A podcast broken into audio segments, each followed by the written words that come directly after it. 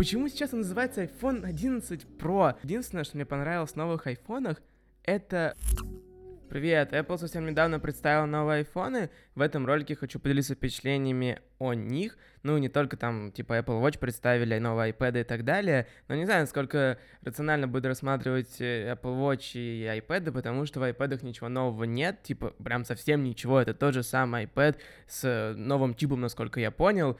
И единственное, что изменилось чипик, я понимаю, это просто циферка, а так-то он точно такой же. А Apple Watch они не меняли с 2014, э, кажется, года, поэтому, ну, Apple Watch просто не очень интересны, поэтому сегодня мы рассмотрим iPhone. Начну немного с истории. Я не хочу, чтобы это звучало как какой-то ностальгический пост о том, что трава была зеленее, небо голубее и так далее, но, блин, раньше, когда Apple представляла новый телефон, в продаже было доступно два телефона, самый новый и на год старее. Например, в 2010 году был доступен iPhone 4, самый новый телефон на тот момент, и iPhone 3GS, который был выпущен год назад. И у юзера был выбор купить либо iPhone 3GS, либо iPhone 4. Это зависело, как мне кажется, от какого-то источника дохода, либо там от э, эстетическое удовольствие от дизайна, например, да, то есть кому-то, может, просто нравился iPhone 3GS. Сейчас все изменилось. Сейчас Apple в, на этой презентации представила 5 телефонов, то есть у них в продаже прямо сейчас доступно 5 телефонов.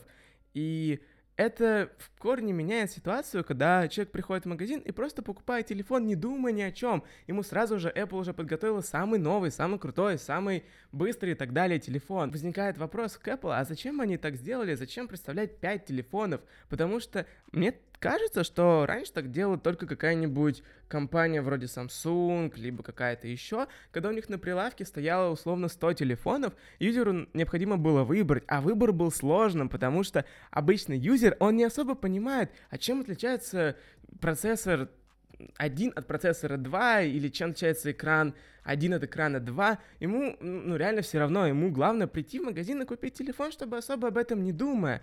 И в этом была прелесть Apple, а сегодня этого нет. Вообще у меня было такое ощущение на презентации, что у компании пропала какая-то магия, что ли, когда Apple представляла новый телефон, и все такие, вау, это новый iPhone, столько много инноваций, но по большому счету в этой презентации инноваций не было.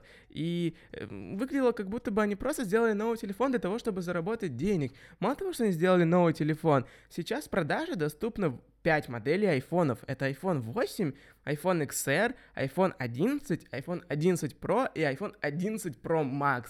Я не говорю уж про разнообразие цветов, там есть красный, зеленый, фиолетовый и так далее. Цветов, правда, очень много, и в итоге появляется огромный выбор, просто гигантский, из телефонов, которые можно выбрать.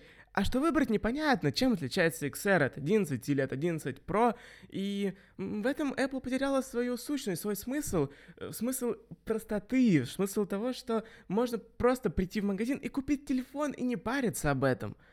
Я, конечно, понимаю Apple с точки зрения компании, которая зарабатывает деньги. Это нормально, любая компания зарабатывает деньги, и это нормально, потому что гораздо выгоднее сделать 5 разных устройств на 5 разных целевых аудиторий. Условно, iPhone XR для каких-то бедных стран, например, какой-нибудь Индии, iPhone 11 для более богатых, и там iPhone 11 Pro Max для совсем богатых. Окей, я понимаю Apple, потому что, ну, гораздо выгоднее сделать 5 устройств и продавать пяти разным аудиториям, чем сделать одно устройство и продавать одной аудитории. Но в этом потерялась какая-то простота. Они просто сделали очередной бизнес-продукт, потому что, выпуская iPhone каждый год, они, конечно же, зарабатывают деньги, и, условно, в прошлом году Apple не очень хорошо продавала айфоны, когда они выпустили iPhone XS и iPhone XS Max, iPhone XR, это продавалось не очень хорошо. Поэтому в этом году они решили кое-что изменить, чтобы, скорее всего, продавалось все лучше.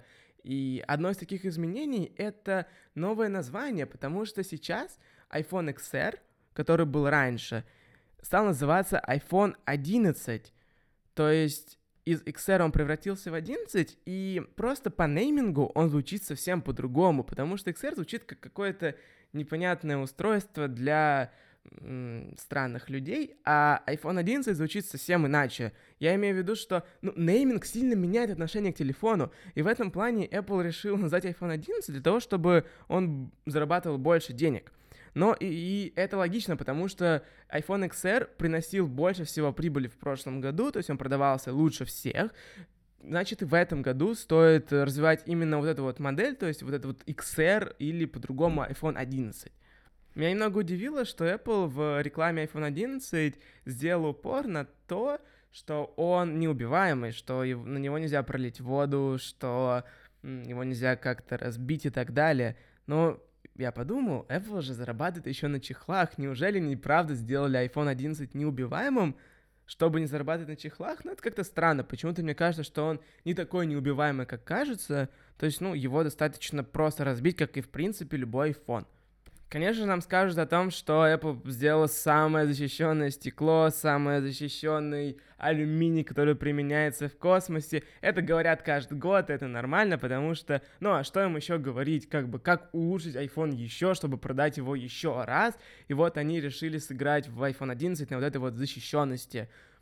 Ну, окей, может быть, это правда нужно для людей, потому что многие люди носят iPhone почему-то с чехлом, хотя я, например, iPhone с чехлом не ношу, потому что мне нравится, как выглядит iPhone без чехла, это приносит какое-то удовольствие, поэтому ношу свой XS без чехла, хотя он из стекла и, и, все, и при этом он меня не разбился, не поцарапался, ну, по крайней мере, мне так кажется. Может быть, я не особо внимательно слежу за своим устройством.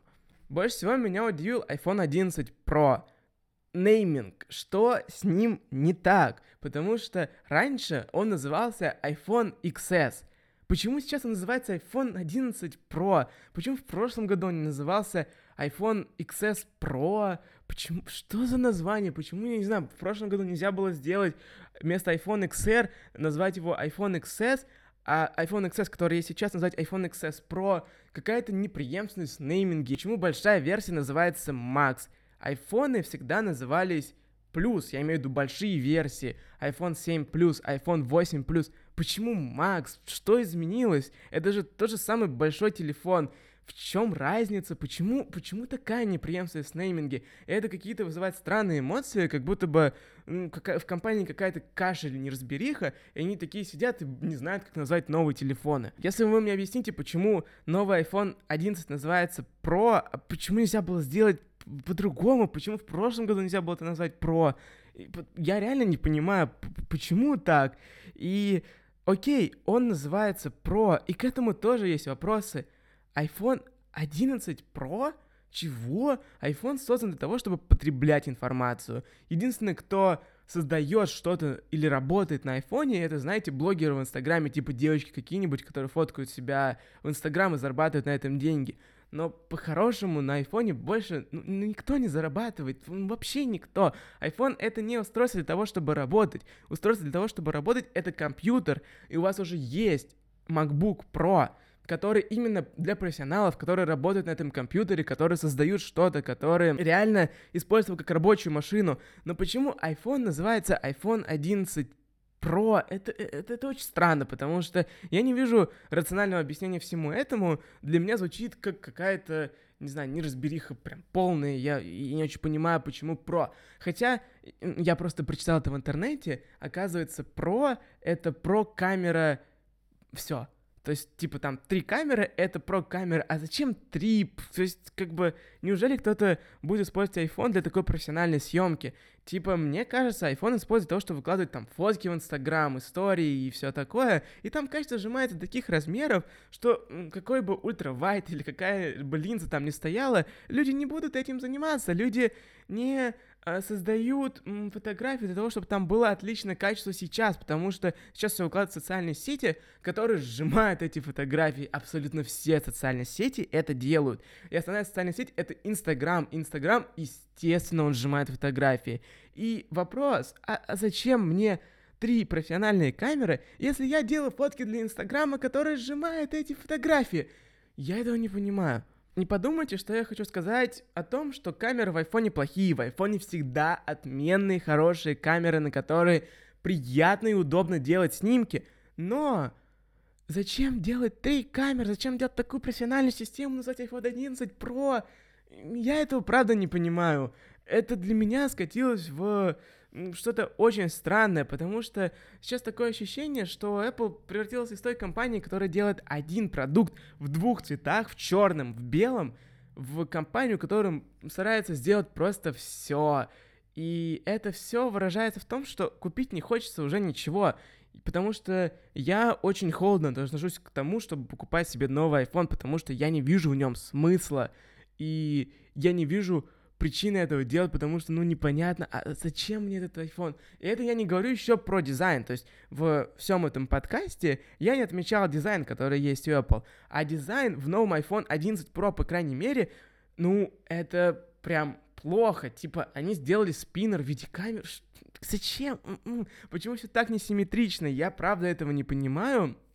Может быть, чуть позже мне понравится этот iPhone, но пока что дизайн условного iPhone XS мне нравится больше. И вы скажете, ну, iPhone XS тоже был не очень красивым в начале, но потом вроде всем понравился. Да вроде нет, потому что мне с самого начала понравился дизайн iPhone XS и, ну, iPhone X, соответственно, потому что вот это вот стекло спереди и сзади, вот эта вот алюминиевая рамка, все похоже на самый первый iPhone, который вышел еще в 2007 году. М-м, разочаровала меня как-то эта презентация, я ждал немного большего, пожалуй, от всего вот этого, потому что, ну, Apple, ну, ну, ну чего ты ждешь всегда от нее, потому что как-никак Apple задает тренды, Apple делает рынок другим. Это все-таки первая компания, которая перевернула рынок смартфонов, рынок планшетов, возможно, даже рынок часов, я имею в виду смарт-часов.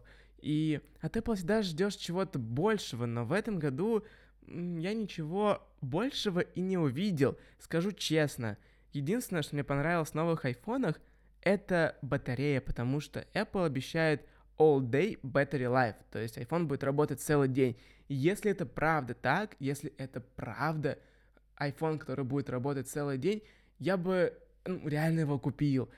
Если они, конечно, не обманывают, потому что, если не ошибаюсь, они в прошлом году говорили, что вот iPhone XS это all day battery life, но на самом деле мой iPhone XS я заряжаю один раз в день минимум. То есть он у меня от 0 до 100 разряжается, я заряжаю его еще раз от 0 до 100.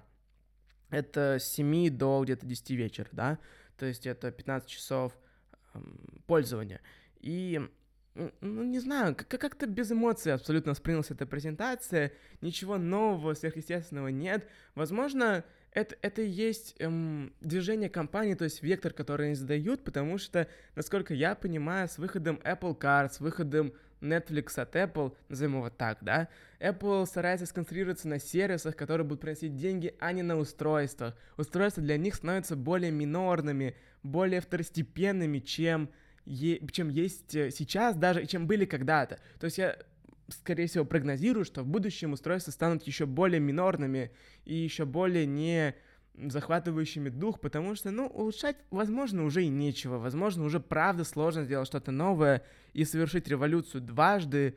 Ну, это на грани невозможного.